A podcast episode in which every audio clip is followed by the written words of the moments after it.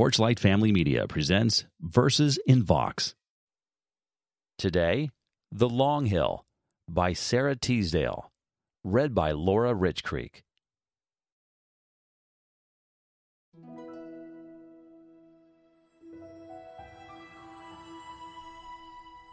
I must have passed the crest a while ago, and now I am going down.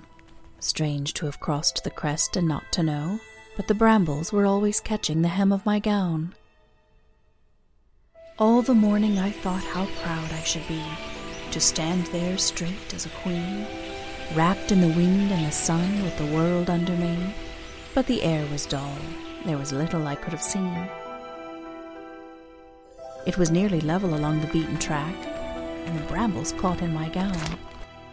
But it's no use now to think of turning back. The rest of the way will be only going down.